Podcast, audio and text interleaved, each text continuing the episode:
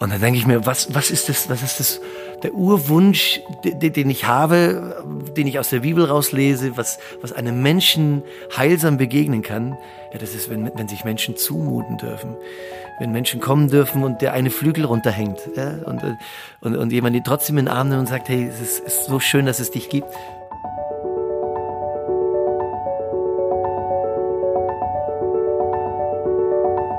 Der Flügelverleih.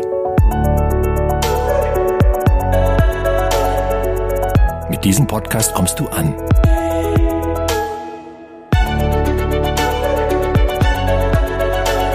Bei Gott und bei dir.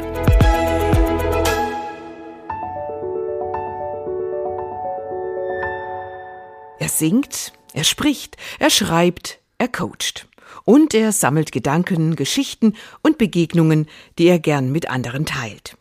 Er ist unermüdlich mit seinen Liedern in Deutschland unterwegs und seine zahlreichen Bücher haben sich bisher über 100.000 Mal verkauft. Die Süddeutsche Zeitung hat über ihn geschrieben, er spricht voller Inbrunst, seine Augen funkeln und jeder merkt, wie überzeugt er von seiner Botschaft ist. Er will nicht nur unterhalten, sondern den Menschen auch etwas mitgeben, was hält. Zitat Ende. Eigentlich ist dieser Mann ein Gesamtkonzept, vielleicht sogar ein Gesamtkunstwerk mit nur einem Ziel. Er möchte anderen Menschen Flügel verleihen, damit sie erleben, mein Leben ist gestaltbar. Ich kann selbst etwas dafür tun, dass mein Leben gelingt. Und deshalb ist er geradezu prädestiniert dafür, heute unser Gast im Flügelverleih zu sein. Songpoet, Lebensberater und Ermutiger Andi Weiß. Ganz herzlich willkommen, Andi. Schön, dass du da bist. Mensch, ich freue mich, hier zu sein. Bei so lieben Worten so am Anfang gigantisch. Dass man dich ein bisschen kennenlernt. Mein Name ist Sigrid Offermann und ich sitze hier zusammen mit Hannes Böhm und wir freuen uns auf das Gespräch. Ja, genau. Vielen Dank, Sigrid. Ich freue mich auch sehr auf die gemeinsame Runde. Und ich darf auch dich, liebe Zuhörerin, lieber Zuhörer, herzlich begrüßen. Schön, dass du dabei bist. Und hier kommt schon gleich die erste Frage. Sieht Andi Weiß eigentlich auch mal schwarz? Wie ihr seht, trägt er zumindest schwarz. Also schwarz ist meine Lieblingsfarbe, auch wenn ich viel bunter im Herzen bin, als ich es nach außen kleidungsmäßig zeige. Ich sehe ab und zu mal schwarz, absolut. Also ich glaube, das Spannende ist, man kann, glaube ich, erst von Hoffnung reden, wenn man auch mal schwarz sieht. Ja, so, also wenn wir die letzten 1,5 Jahre angucken, was uns da so alles begegnet ist, dann mussten wir ganz schön schwarz sehen. Und ich habe in der Begleitung mit Menschen, aber auch im eigenen Leben, wie ich selber damit umgegangen bin, gemerkt, die Leute, die tatsächlich das Schwarz erstmal intensiv angeguckt haben, die hatten dann irgendwie auch die Chance zu sagen, so, und wie gucken wir jetzt über die Mauer drüber? Die Leute, die es verschwiegen haben oder die es weggeredet haben, kleingeredet haben oder nicht sehen wollten oder vielleicht Angst davor hatten oder so, die hatten viel größere Probleme damit umzugehen. Also ich rate allen Menschen, die eben bei mir in der Begleitung sind, immer, hey, wir gucken erstmal richtig, wo es brennt, ja, und wir schauen wirklich, wo es weh tut, um dann aber über sich selbst hinauszuwachsen. Da werden wir auf jeden Fall, denke ich, auch noch drüber reden, was du machst mit Menschen, die zu dir ins Coaching kommen. Ich habe jetzt erst noch an unseren Flügel gedacht, weil wir ja Flügel verleihen wollen.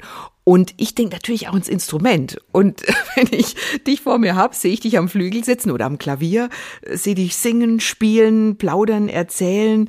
Also wenn wir einen hier hätten, würdest du dich wahrscheinlich dran setzen und gleich loslegen. Das ist so deine Welt, das ist deine Leidenschaft. Was begeistert dich da dran, Andi? Du bist ja auch unheimlich viel unterwegs, das kostet ja auch Kraft und Zeit, aber da muss ja was brennen, dass du es trotzdem machst. Also wenn wir von den Tasten sprechen, dann ich habe immer gesagt, Musik ist eigentlich, oder meine Lieder, die ich schreibe, das sind erstmal Therapie für mich selber. Ja?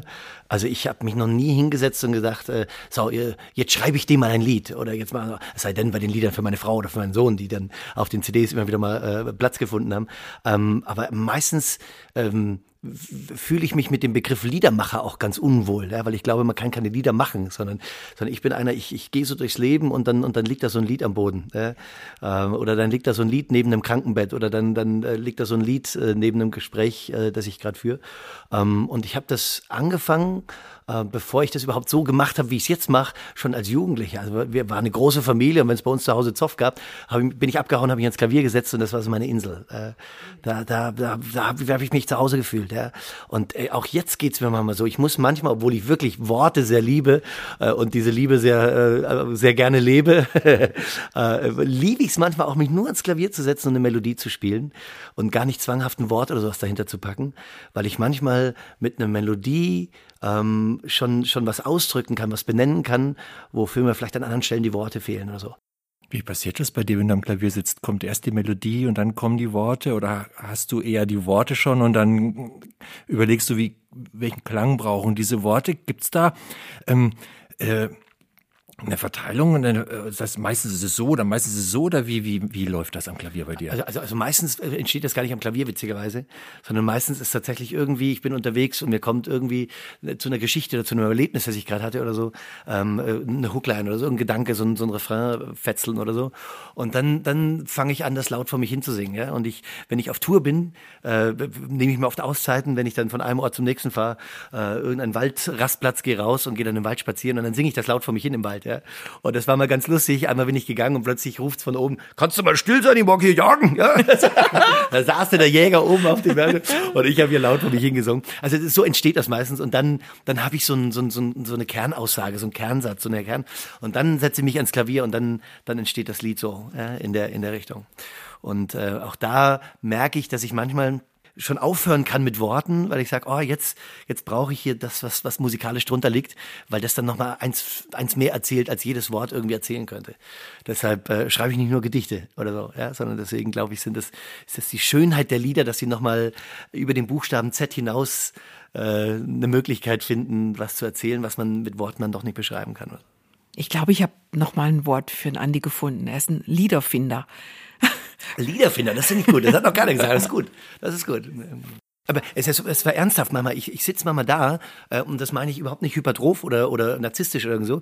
Ich sitze manchmal da im Konzert, spiele ein Lied, das ich schon seit 5, 6 Jahren spiele und denke mir während dem Lied, oh, was ist denn das für eine schöne Formulierung? Und ich sage das gar nicht im Sinne von, oh, was bist du für ein geiler Texter oder so, sondern ich weiß nicht, ich finde die liegen tatsächlich rum und ich bin gar nicht so, ich habe mal mit Konstantin Wecker gesprochen, so wie er die Songs macht und so, und der ist ja sprachlich höchst adäquat und gewandt und formuliert grandios und dann gesagt, oh, er feilt da an dem Text so rum und macht dann so und so, und ich mache das nicht so, bei mir kommt da sowas vorbeigeflogen oder liegt am Boden und dann hebe ich das auf, und das war am Anfang, als die CDs noch andere Produzenten produziert haben, war es auch manchmal so, dass die dann versucht haben, gesagt, ach, wollen wir an der Textzeile nicht noch was ändern? So, ich sag, was willst du denn da ändern? Das geht gar nicht. Das ist so mit der Post gekommen. Und es hätte mir wehgetan, das zu verändern. Ja, das ist ganz, ganz spannend. Ich weiß nicht, wie das andere machen, aber bei mir muss ich da leider demütig sagen, bin ich eher so da, ich schalte auf Empfang und dann ist das da. Und ich bin nicht so der Wortwerker, der so dann an der Textzeile 3 Wochen feilt oder so. Überhaupt nicht. Kann ich mir gar nicht vorstellen. Wäre viel zu schade für das Lied, was da dann entstehen soll. Das klingt fast so, als ob dir das so zufliegt. Also manche Autoren klagen ja über die Schreibblockade, ja, Musiker wahrscheinlich über die, ich weiß nicht, Komponierblockade oder etwas, aber das kennst du dann eigentlich gar nicht, oder? Ich war ja lang in der Kirchengemeinde. Ich bin vom Grundberuf evangelischer Diakon, habe 17 Jahre in der Kirchengemeinde gearbeitet. Die Hälfte von nur halb, aber trotzdem. Ich habe mich lang nicht getraut, das ganz mit der Musik zu machen. Nicht, weil das jetzt von den Aufträgen nicht hingehauen hätte oder wie auch immer. Ganz im Gegenteil. Aber ich habe mich nicht getraut, von den Menschen wegzugehen. Weil ich mir gedacht habe, ich werde irgendwann mal am Schreibtisch sitzen und so, was könnte jetzt die Menschen interessieren? Und die Situation, die das wäre für mich ein Gräuel. Also das wäre für mich furchtbar, ja, so unvorstellbar. Da würde ich das aufhören, ja, so nach Auftrag zu schreiben oder so, könnte ich nicht. Ja. Und dann kam irgendwann mal so die Logotherapie vor 10 Jahren, 12 Jahren, dass ich eine Ausbildung zum Logotherapeuten gemacht habe, und dann habe ich jetzt so die Möglichkeit gefunden, trotzdem noch kontinuierlich mit Menschen zu arbeiten, vielleicht sogar noch intensiver, als ich es vorher konnte, und in der Möglichkeit auch mit Menschen unterwegs zu sein. Und von dem her, wenn die Menschen nicht ausgehen, gehen die Geschichten nicht aus. Ja. Und ich finde das so spannend. Ich habe bei meiner Verabschiedung gesagt, nach 17 Jahren Gemeinde, habe ich gesagt, die wichtigsten Begegnungen, die mich selber reifen haben lassen, das waren die erzwungenen Begegnungen. Also die Momente, wer geht freiwillig ans Sterbebett von einer krebskranken Frau? Macht keiner. Wer geht freiwillig ans Grab mit Eltern, die gerade ihren 5-jährigen Sohn beerdigen? Ja, so. Und man geht mit diesem Ehepaar diesen Weg und man steht da und mit meinen damals billigen, was waren das, 24 Jahren, und du stehst da und du hast eine fromme Biografie, du hast eine klare Vorstellung, was du glaubst, dann hast du 6 Jahre theologische Ausbildung gemacht, also es ist auch nicht irgendwie so, dass du dir jetzt gerade aus der Hüfte schnippst, was du denkst und glaubst und fühlst, und plötzlich kriegst du wie vom Leben so den Boxhandschuh präsentiert, ja, weil plötzlich alle großen Sätze weggekickt werden, ja. Alle so schön klingenden, so fromm klingenden, so hoffnungsvoll klingenden Sätze sind plötzlich weggeboxt. Ja? Und es wäre, den Satz dann am Grab den Eltern zu sagen, das wäre, glaube ich, das liebloseste und furchtbarste und fieseste und gemeinste, was man machen könnte. Und wenn man anderen das nicht sagen kann, ja, dann muss man ja für sich auch neu definieren, was ist denn jetzt das, was ich glaube? Was ist das, was ich denke? Und für mich war das ganz spannend. Ich bin in der Zeit auf einen Satz von Bonhoeffer gestoßen, der sagt, Leute, eigentlich glauben wir gar nicht an einen allmächtigen Gott, eigentlich glauben wir an einen ohnmächtigen Gott. Ein Gott, der so mächtig ist, dass er ohnmächtig werden konnte und sich selbst so klein gemacht hat. Und dort, in dem, wo er klein, wo er sich verletzbar macht, wo er sich angreifbar macht, leidet Gott mit uns mit in dieser Welt. Und der Gott ist der uns heilsam helfen kann. Da bin ich plötzlich von einer ganz anderen Seite nochmal, obwohl ich wirklich eine langjährige Biografie in der Richtung hatte, nochmal von der anderen Seite rangekommen. Was heißt denn das eigentlich, ein Gott, der nicht den grünen oder den roten Knopf hat, auf den er drückt und dann sagt, du kriegst ein Kind und du kriegst kein Kind. Du stirbst an Krebs, du stirbst nicht an Krebs, du und wie auch immer. Ja? Das sagen wir ja so nicht, aber manchmal ist ja in der Glaubensvorstellung der Leute doch so eine Denke drin. Ja? So, wenn ich jetzt doch anständig bin, ja, vielleicht werde ich dann doch geheilt. Wenn ich genug dran glaube, oder bete, dann werde ich doch gesund oder so. Das habe ich in den 17 Jahren so oft in Frage gestellt bekommen, diese Frage, dass ich irgendeine andere Antwort finden muss. Ja. Und da fand ich dieser mitleidende Gott, ja, das ist das, was wir saßen nicht hier in den Räumen, wir saßen, glaube ich, eins oben drüber, ich weiß es nicht, weiß ich nicht mehr, vor 14, 15 Jahren, keine Ahnung, 2006 war das, müssen wir rechnen. Und dann haben wir uns überlegt, ja, wie ist das? Und dann wurde ich gefragt, ja, was ist deine Zielgruppe? Und dann habe ich gesagt, ja, das sind Menschen, die sich im Leben schon eine blutige Nase geholt haben. Weiß ich noch, hier, vor 15, 16 Jahren, ein Stock irgendwie drüber, so.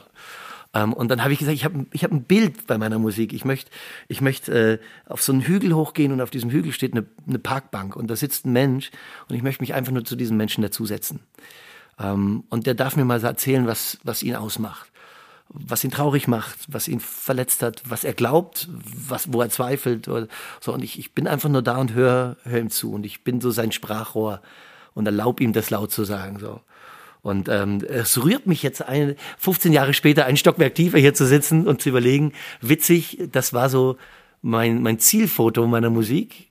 Und ich bin froh, dem treu geblieben sein zu dürfen. War das jetzt ein richtiger grammatikalischer Satz? Ja, so. Was ja total spannend ist, wenn du das so erzählst, Andi, dann kommen mir sofort die Bilder von diesem Video in den Sinn, von dem Lied Vergiss nicht deine Flügel. Da ist ein Berg, da guck mal runter, da ist eine Bank, auf die du dich setzt und da packst du was aus dem Rucksack aus, den du vorher mit schweren Steinen beladen hast. Das sollte man sich mal angucken. Tipp für unsere Zuhörerinnen und Zuhörer, dieses Video anzuschauen. Wir verlinken das, Hannes, oder?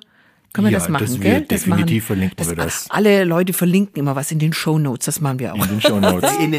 Das ist ein schönes Wort, ne? Shownotes ist in dem Fall genau das. Das muss man hier sagen. Aber ernsthaft, lass uns mal reinhören in das Lied, glaube ich, weil Andi hat so viel erzählt, was Musik bedeutet für ihn, wie er Lieder findet, dass wir mal einen Eindruck kriegen, wie das klingt, wenn Andi singt.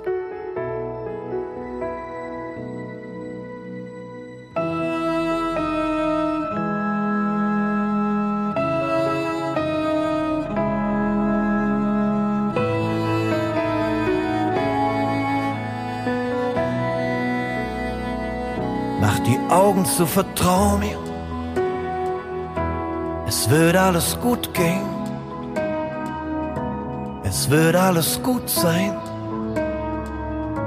weil wir zusammenstehen. Lass dich fallen in meinen Arm, komm und ruh dich aus, es ist ein weiter Weg, den wir gemeinsam gehen. Spann die Flügel auf, vertrau dir, Wag den letzten Schritt und spring. Spring in dein neues Leben. Sei mutig, weil ich bei dir bin. Vergiss nicht deine Flügel. Vergiss nicht deine Kraft. Große Berge werden Hügel. Du hast schon so viel geschafft. Bis die Sonne wieder scheint, bis alles wieder gut ist, bleib ich mit dir vereint. Schlechtes geht vorbei. Wir mogeln uns jetzt wieder ein bisschen raus. Wir hören es nicht ganz an, Andi. Klar, ich habe das Lied gehört, ich habe das Video dazu gesehen und dachte, welche Flügel meint er? Welche Flügel meine ich? Die man nicht vergessen soll. Ich bin ja Logotherapeut unter anderem. Und die Logotherapie hat, finde ich, zwei große Schätze, die ich als Update auf meinen Grundberuf als Seelsorger wahnsinnig existenziell fand. Und das ist einmal die Verantwortung des Menschen, egal was läuft, sich an die Verantwortung und an die Möglichkeit daran zu erinnern, Leben gestaltbar zu sehen. Ganz am Anfang der Bibel hören wir, Gott geht durch den Garten Eden und er sagt, einen Satz, der existenziellste Satz ist, der in der ganzen Bibel fällt mitunter. Mensch, wo bist du? Ich glaube, wir hören diesen Satz, Mensch, wo bist du, immer mit so einer kleinen moralischen Klingel. Naja klar, Adam und Eva, die haben was angestellt und alles Mögliche. Mhm. Ja, so mit erhobenem Zeigefinger. So, ja, Mensch, wo bist du? Komm, ja, guck mal. Ja, was. Zeig dich. So, ja? Ich glaube, der Satz ist überhaupt nicht moralisch gemeint, sondern es ist einer der schönsten und zärtlichsten Sätze. Hey Mensch, wo bist du? Zeig dich mal. Zeig mal, was du zu geben hast. Zeig mal, was du für Gaben hast. Zeig mal, was du für Geschenke hast. Zeig mal, was in dir liegt. Zeig mal, was du zu geben hast. Und das Spannende ist, erzähle ich auch in meinem Konzert, gerade in dem aktuellen Programm, wenn ich Menschen in der Beratung die Frage stelle, was ist denn der Sinn deines Lebens? Was treibt dich an? Was ist so das, was du zu geben hast? Dann fangen die Leute an und erzählen von ihren Begabungen, ja, von ihren Talenten, von dem, was sie aufgebaut haben schon und wie auch immer. Und ich glaube, das ist richtig, das ist wichtig, weil ich glaube, Gaben sind Aufgaben. Ja? Geschenke sind Geschenke, um uns zu verschenken in dieser Welt. Und trotzdem glaube ich noch viel, viel mehr, dass es mindestens genauso unsere Scherben sind, unsere Brüche sind, unsere Kurven sind, die uns erst fähig machen. Wir sind bei dem Stichwort, mit Gott mitzuleiden in dieser Welt. Ich glaube, das ist erst die Fähigkeit, die uns dazu macht, nicht nur mit unseren Gaben zu wuchern, sondern wirklich da zu sein für Menschen, eine heilsame Gegenwart darzustellen für Menschen und mit Menschen uns auf den Weg zu machen. Und also das eine ist die Verantwortung und das andere ist die Erinnerung an die Ressource, was ein Mensch hat. Und ich glaube, jeder Mensch hat Flügel. Das ist jetzt eher so poetisch, so bildlich gedacht. Und wenn ich so mir anschaue, die Menschen, die mir begegnen, mit denen ich unterwegs bin, ach, was sind da für Flügel dabei? Bei dem einen ist da ganz schön viel Teer drauf. Bei dem anderen ist da ganz schön viel Öl zwischen die Federn geraten. Bei dem nächsten, der hat einen Flügel angebrochen und so weiter und so fort. Und ich frage mich, wo darf dieser Flügel zur Entfaltung kommen? Weil im beruflichen Kontext ist es manchmal schwierig, weil da geht es ums Ranking, wer schneller ist, ist der Bessere und der wird besser bezahlt oder der darf bleiben, der wird nicht ausgestellt. So. Ich frage mich aber, gibt's denn auch in unserem christlichen Kontext Orte, wo das sein darf? Weil ich die Olympiade des Besser, Höher, Schnellern und so nicht nur im beruflichen Kontext erlebe, sondern sehr oft auch in Gemeinden erlebe. Ja? So eine fromme Olympiade dann, ja, so. Und ich weiß nicht, ich habe in jungen Jahren, eine meiner ersten Predigten, es war so eine Predigtreihe in der Gemeinde, haben wir uns über das Glaubensbekenntnis unter den Hauptamtlichen aufgeteilt. Jeder hat so an sich einen Satz genommen und ich habe den Satz bekommen, ich glaube an die Gemeinschaft der Heiligen.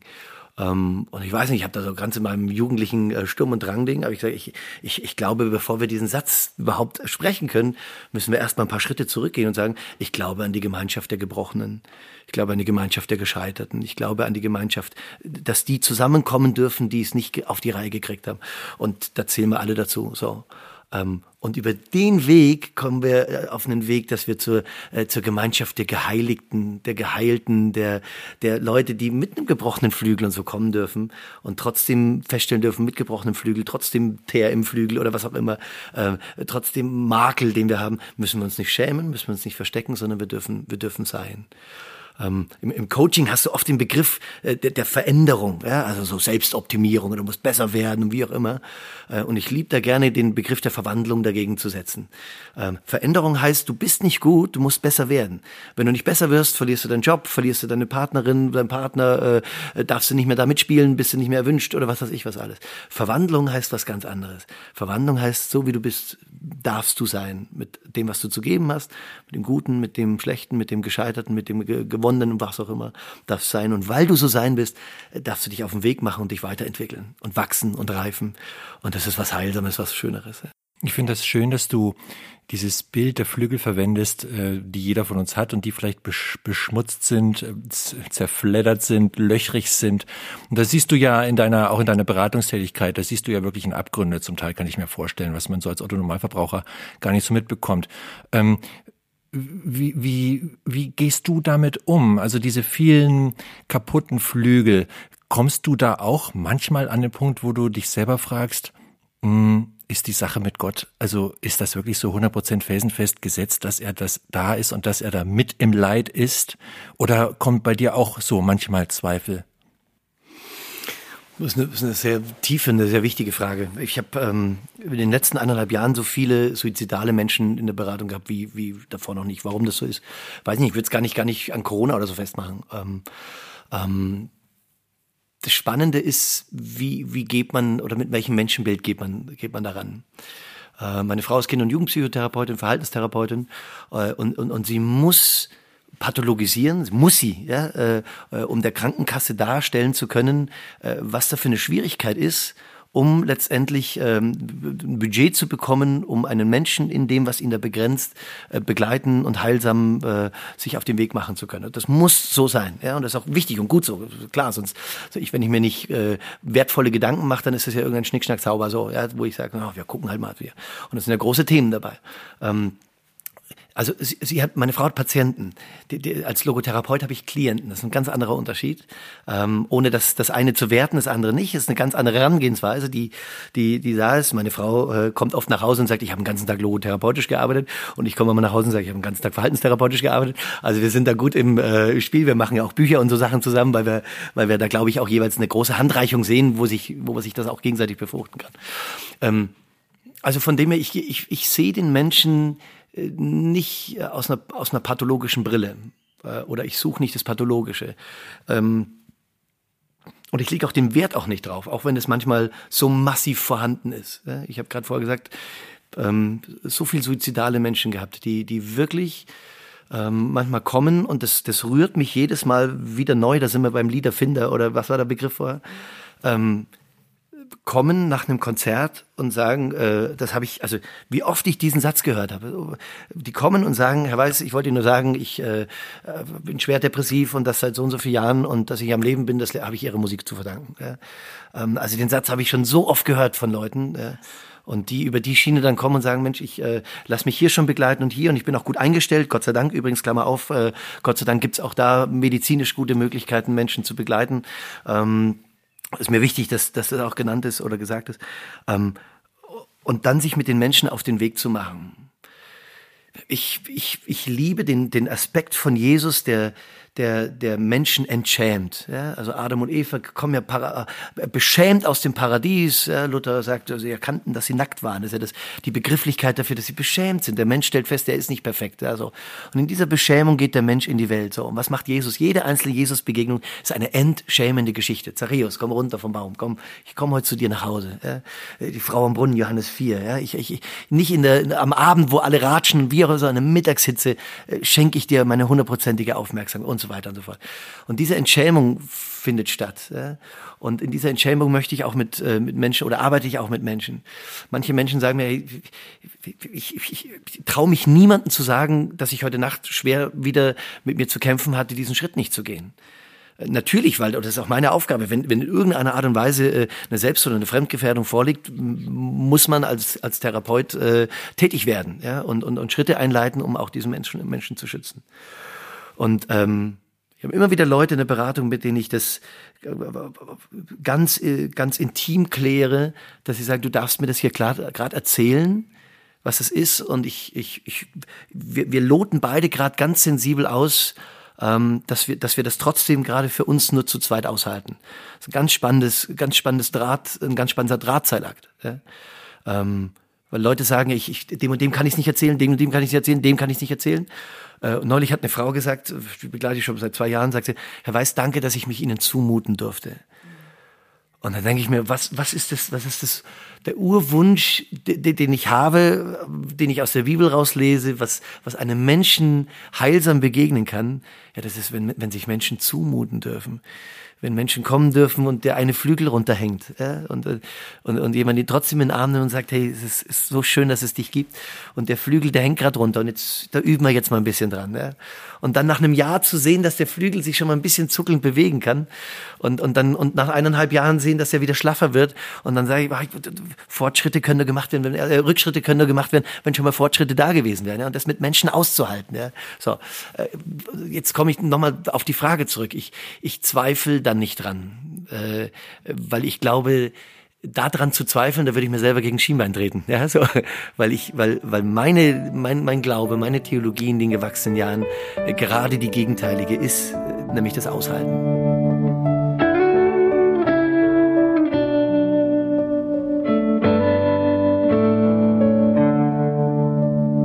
Halt mich, komm, halt mich, ich brauch dich jetzt. Die Stürme sind schon wieder da. Wenn die Nacht kommt und mir mein Herz zerbricht, dann sei du mir unendlich nah. Du musst mir nicht das Blaue vom Himmel versprechen. Es reicht mir, wenn du bei mir bleibst. Und dann, wenn über uns die Wolken zerbrechen, du dir die Zeit mit mir vertreibst. Halt mich, komm, halt mich, wer, wenn nicht du, ist dann da, wenn ich mich verliere.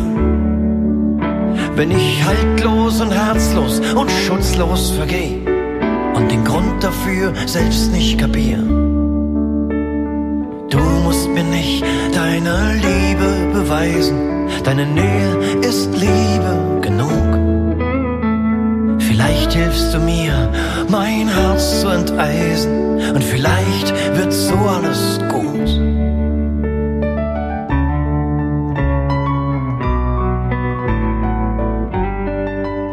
Dein aktuelles Album heißt ja Gib alles nur nicht auf. Da muss ich jetzt mal in zweierlei Hinsicht auch mal kritisch nachfragen. Warum muss ich denn immer alles geben? Also wir leben ja ohnehin in so einer zwangsoptimierten Gesellschaft. Wäre es da nicht auch eine befreiende Botschaft, mal zu sagen, lass es gut sein, gib, was du hast. Es reicht. Es reicht, das ist vielleicht das gute Stichwort, glaube ich, dahinter. Es reicht. Ja, wann reicht's denn? Ich glaube, das Spannende ist, also für mich ist das Gib alles so die große Aussage, du musst nicht, wenn du hier reinkommst, ich stelle mir immer so vor, ich möchte Menschen so in meinem Wohnzimmer begrüßen, ja, so eine Heimat schenken, zu Hause schenken, wie auch immer, ja, in dem Moment, in dem sie gerade vielleicht ein Lied hören oder ein Konzert besuchen oder eine Beratung sind. Und ich glaube, vielleicht ist es auch so ein bisschen meine Biografie, wie ich so christliche Gemeinden und so kennengelernt habe. Da ist mein Wunsch zu sagen, hey, du musst nicht, wenn du reinkommst, so deine Jacke an der Garderobe abhängen, also das, was vielleicht nicht so passend ist oder wo du vielleicht nicht so dazu passt oder wo ein Teil noch nicht so ganz gereift ist oder wie auch immer. Du musst nichts an der Garderobe abhängen, sondern du darfst mit all dem, was du mitbringst, darfst du kommen. Also gib alles. Und tatsächlich, ich habe Gaben, ich habe Fähigkeiten, ich habe Stärken und ich habe Brüche, ich habe Scherben, ich habe Kurven, ich habe und wenn du die draußen lässt, dann beschneidest du auch die Gemeinschaft. Das ist mir so ein wichtiges Anliegen. Also ich glaube, wir reifen als Gemeinschaft, wenn wir auch, Stichwort, ja, unser Scheitern mitbringen. Es gibt ja jetzt inzwischen schon ganz interessante Veranstaltungen, wo Leute sich treffen und von ihren Scheitermomenten als Unternehmer erzählen oder so. Ja, da beginnt ja langsam eine Kultur, dass wir merken, hey, wie gigantisch ist es denn, dass unser Scheitern uns erst weitermacht. Ich bin fest davon überzeugt, dass Fehler nicht nur zum Leben dazugehören, sondern dass wir Fehler brauchen, um zu reifen, ja, um zu wachsen. Und deswegen ist das manchmal in unseren Gemeinden so konträr. Wir versuchen, so ganz artige Kinderchen zu sein und wundern uns, warum wir manchmal in so einem Stillstand sind, weil wir uns gar nicht die Möglichkeit zum Weiterwachsen geben. Und das Weiterwachsen, das gelingt, wenn wir Leben leben, inklusive der Fehler, ja, im Wissen, dass ich auch trotz aller Fehler nicht tiefer fallen kann als in Gottes gute Hände. Das ist total spannend, weil dann kriegt das eine ganz andere Konnotation. Ja. Gib alles, gib auch dein Scheitern, gib auch dein Versagen. So. Und trotzdem kommt dann nur nicht auf, frage ich jetzt auch mal ganz keck, man darf doch auch mal aufgeben, man kann es auch mal gut sein lassen. Und auch was vielleicht, was nicht zu Ende gebracht wurde, kann doch irgendwie gelungen sein. Man muss ja nicht immer alles zu Ende bringen. Wie siehst du das? Ich glaube, das ist spannend. Wenn man irgendwann mal merkt, man reitet ein totes Pferd, ist es Steig doch, ab. Ja, es ist mutig abzusteigen und zu sagen, ey, komm, ich gebe jetzt hier früher auf. Ich hab das manchmal in dem Prozess, wenn ich Leute begleite, ich habe immer wieder mal zum Beispiel so in Firmen Generationswechsel, ja, so dass ich die begleite, ich so alte Generationen übergibt an die nächste Generation. Und da ist ein großes Thema, wirklich, wo wir mit beiden Parteien manchmal, also meistens auch unabhängig voneinander, besprechen, ob das wirklich fortgeführt werden soll, was da ist. Ja? Also diese Selbstverständlichkeit, aha, der übernimmt dann die Nachfolge, so ist ein großes Fragezeichen. Und dieses muss, weil ich da diesen Break machen will, um von der nachfolgenden Generation eine bewusste eigene Entscheidung herauszufordern, auf die sie sich dann selber berufen können und sagen, ja, wir wollten das, ja, wir wurden da nicht gezwungen, sondern wir wollten das. Also es gibt das eine, ich reite ein totes Pferd, und dann ist es, glaube ich, sinnvoller zu sagen, so, ich gestehe mir das ein, auch wenn das jetzt gerade mit Scham, auch wenn das mit Scheitern und wie auch immer zu tun hat, so, ich gestehe mir und ich darf aufgeben. Das andere ist, nicht aufzugeben, da kribbelt's doch schon in den Beinen. Also ich fand die letzten 1,5 Jahre, das war schon eine Challenge. Also mich hat manchmal an manchen Stellen die Wut gepackt, weil ich mir gedacht habe, hey, das kann doch nicht sein, jetzt wieder das. So, und ich hab versucht, diese Wut sehr konstruktiv zu leben. Ich hoffe, das ist mir einigermaßen gelungen, mit Online-Konzerten, mit Podcasts, mit was weiß ich, was alles, weil ich mir gedacht habe, im gesunden Maß, also nicht im Sinne von böse Regierung hier, so um Gottes Willen, ganz im Gegenteil, ich habe das auch bei den Konzerten immer so kommuniziert, dass ich glaube, dass das wichtig ist, dass Leute auf uns aufpassen, vielleicht auch Fehlentscheidungen treffen, würde ich auch machen, ich möchte kein Politiker sein. Also so meine ich nicht die Wut, sondern zu sagen, hey Mensch, hier ist eine Situation und ich stelle mich dem Ding und ich gebe jetzt nicht auf, sondern das ist eine Challenge und da beißen wir uns durch. Und es wird der Tag kommen, da werden wir alle zelebrieren, dass wir das geschafft haben, und das ist gerade so. Jetzt hast du natürlich so eine Gib-alles-nur-nicht-auf-Mentalität, die lebst du ja. Also du schreibst Bücher mit Geschichten, die Menschen ermutigen sollen. Du schreibst Lieder, wo du oft auch deine Hörer direkt adressierst eigentlich und ihnen Mut zusprichst in ihrer Lebenssituation. Du berätst Menschen, ob das jetzt Privatpersonen sind, Paare sind, Unternehmen sind. Du bist eigentlich, möchte man, wenn man da so dein Wirken anschaut, Logotherapie, ne? Du bist eigentlich von morgens bis abends im Dienst der Menschen, und deine Mission ist die Ermutigung, das Nicht-Aufgeben, so. Das finde ich total bemerkenswert. Gleichzeitig frage ich mich, braucht ein Ermutiger nicht auch mal Ermutigung? Auf jeden Fall, fragt man meine Frau, alles andere wäre gelogen. Also da auf jeden Fall, also der Ermutiger braucht auf jeden Fall eine Pause und auch Pausen, und deshalb freue ich mich immer im Sommer 6 Wochen völlig die Tore dicht zu machen und mich da auszuklinken.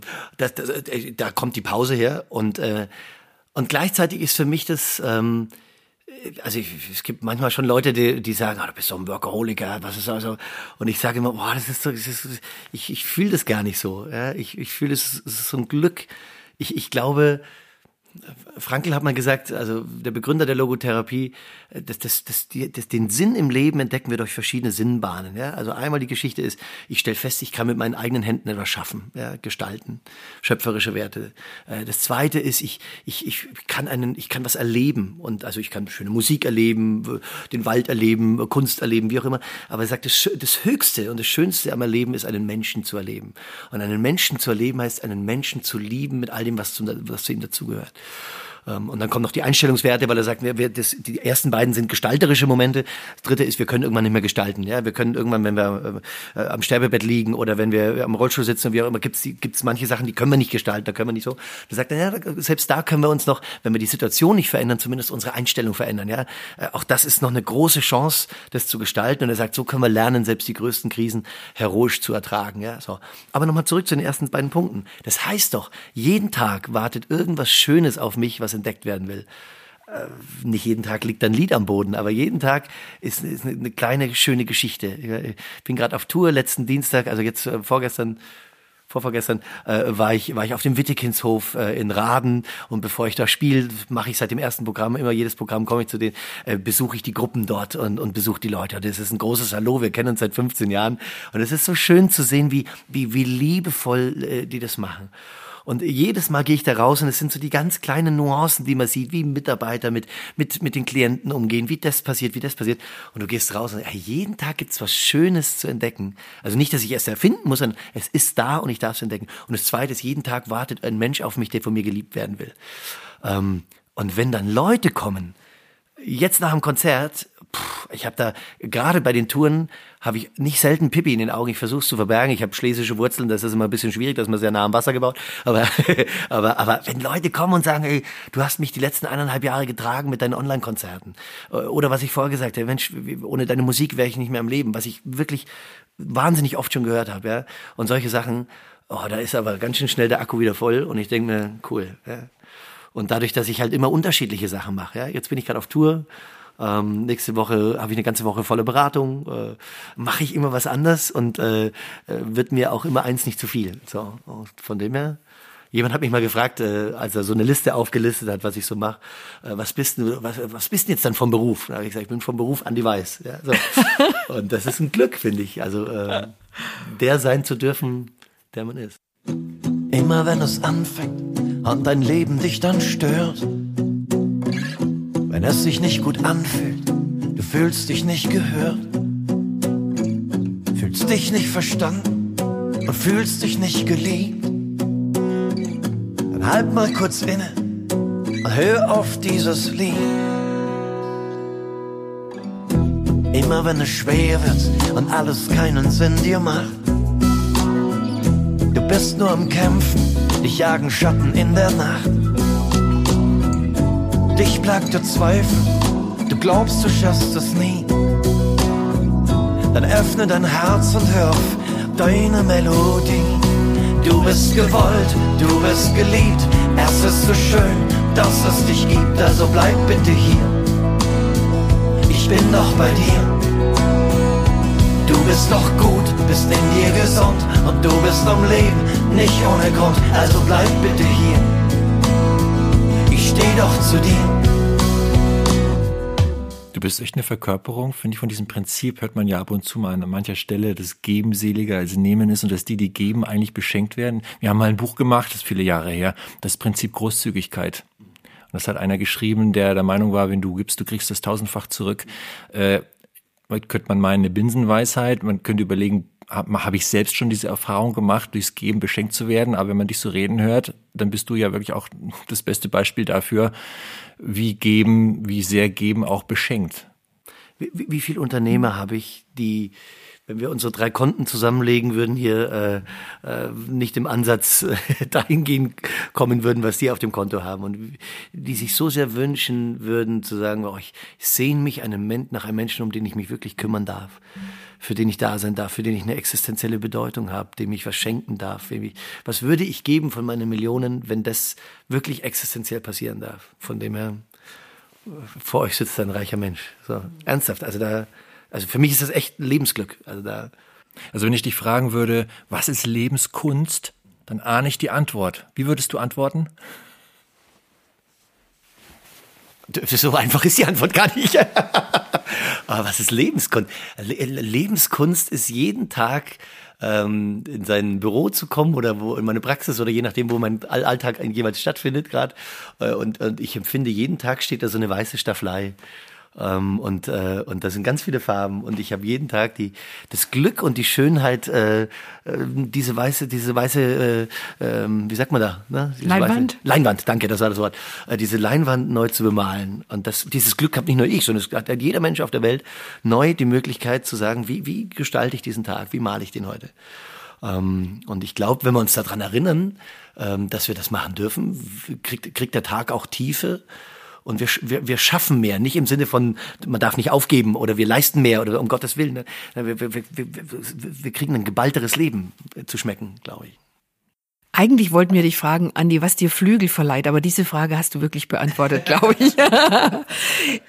Jetzt frage ich dich, Hannes, nämlich, Was aus dem Gespräch mit Andi hat dir Flügel verliehen? Ich habe mir so ein paar Sätze hinten so angemerkt im Kopf. Da sind so kleine Marker dran, wo ich dachte, wow, gab es sowas für dich auch? Doch, durchaus. Also mir imponiert sehr so dieses Geben, sich in den Dienst der Menschen stellen und daraus dann selber Kraft ziehen. Das ist eine sehr sinnhafte, sehr wertvolle Sache.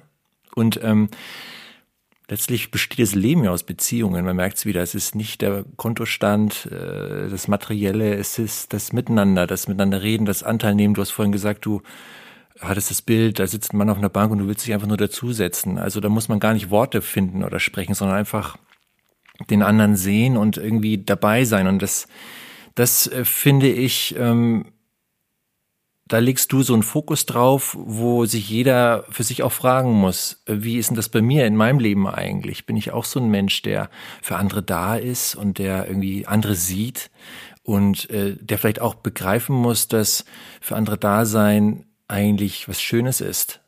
Keine Pflicht. Natürlich gibt es auch schwere Zeiten, wo man leidet und wo das nicht einfach ist, für andere da zu sein. Aber das unterm Strich dann doch dieses für andere Dasein großes Privileg ist und was total Schönes ist und letztlich das Menschsein vielleicht auch ausmacht, in Gemeinschaft zu sein, gemeinsam zu leben, durch die Höhen und die Tiefen, egal in welcher Beziehung man jetzt mit diesem anderen Menschen steht. So.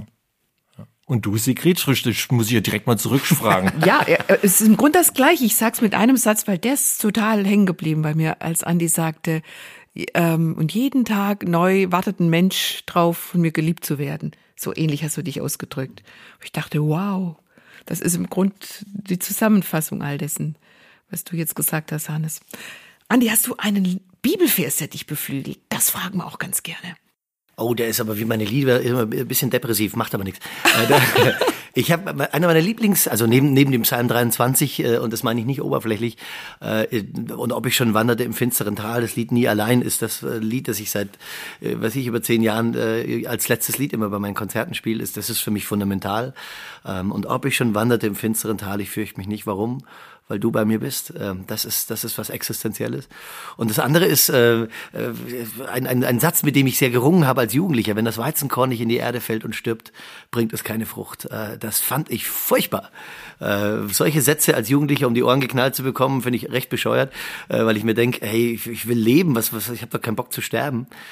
Jetzt mit Abstand, mit mehr Leben, mit mehr Auseinandersetzung mit dem Leben und wie auch immer, glaube ich, ist das Glück des Menschen. Ich habe viele Menschen, die kommen, weil da ein Schicksalsschlag ist, weil da was zusammengebrochen ist, weil das Kartenhaus zusammenfällt, weil eine Beziehung auseinandergegangen ist, weil ein Job verloren ist, weil jemand gestorben ist oder wie auch immer.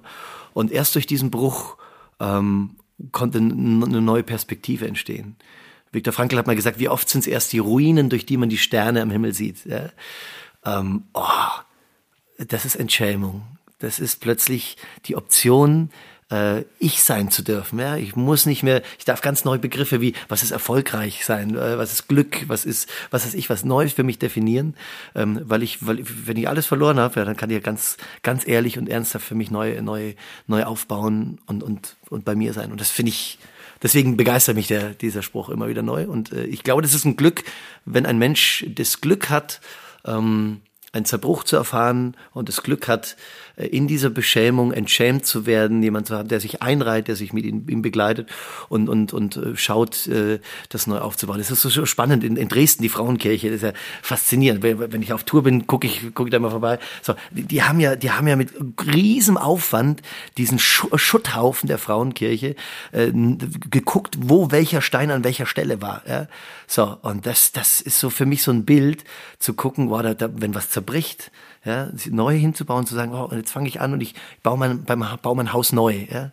Und manches, was ich Altes in mir habe, was gut war, das baue ich damit rein. Ich darf aber auch viel mehr Neues mit reinbauen, viel mehr reinbauen, was zu mir gehört, was stimmig ist. Deswegen ist das für mich klingt nicht so schön, der Bibelvers, wird wahrscheinlich auf keinem Sonnenuntergangsposter landen, aber ich glaube, der ist sehr existenziell. Ja. Ich muss ein bisschen dran denken, also gerade was du sagst, was so dein Lieblingsvers ist, hätte ich jetzt nicht drauf getippt, wenn man mich fragen würde, was ist die Lieblingsfarbe vom Andi Weiß. Ne? Also würde ich da sagen, dann würde ich schätzen, naja, weiß? Nee, Quatsch, das wäre zu platt. Er würde wahrscheinlich sagen, bunt. Aber Fakt ist, hast du ja vorhin gesagt, so gerade am Anfang von unserem Gespräch, deine Lieblingsfarbe ist schwarz. Da bin ich dann echt drüber gefallen. Da will ich doch noch mal nachfragen. Ich weiß nicht, also ich denke, ich bin doch so schon auffällig genug. Also ich war ein schwarzes Auto. Ein bunter Hund? Ein bunter Hund, ja. Ich war ein schwarzes Auto. Ich trage meistens schwarze Klamotten, weil ich weiß es auch nicht. Ehrlich, ich habe ein paar Leute und Freunde im Bekanntenkreis, die sind, also es gab mal einen Film, da hieß einer Prinz Valium. Ja, also das sind so in der Kategorie eher so, ich falle nicht auf in der Welt. Und die laufen aber durchs Leben und haben die schrägsten und buntesten Hemden an und ich denke mir, ach, vielleicht ist das, wenn ich jetzt auch noch bunt rumlaufe, Reizüberflutung für die Leute. Ich bin dann schon genug. Und du hast den Vorteil, Andi, es passt immer alles zusammen. Uns passt immer alles zusammen. Ich habe eine Freundin, die trägt nur schwarz, jetzt brauchst du überhaupt nicht überlegen, was zusammenpasst. Es passt immer alles zu allem. Wobei das jetzt die Klamotten und die Autofarbe ist. Ich glaube, wenn ich jetzt in eine Kunstausstellung gehe oder so, also da muss das Bild nicht schwarz sein. Also ganz im Gegenteil, da liebe ich es saftig und schön und sonnig und perspektivisch so. Lieber Andi, vielen Dank für deine Zeit und das Gespräch. Danke, hat mich gefreut, mit euch so schön zu plaudern hier. Danke auch an dich, liebe Zuhörerin, lieber Zuhörer. Danke für deine Zeit und deine wertvolle Aufmerksamkeit. Wenn du mehr über Andi Weiß und anstehende Konzerttermine erfahren möchtest, dann besuch einfach seine Webseite unter www.andi-weiß.de. Du findest ihn natürlich auch über die einschlägigen Social-Media-Kanäle. Oder den Podcast Gib alles nur nicht auf. Der erscheint jede Woche. Seine zahlreichen Platten und Bücher stehen im Regal auf www.gerd.de oder bei deinem gut sortierten, gerne christlichen Buchhändler. Vergiss nicht deine Flügel. Und bis zum nächsten Mal.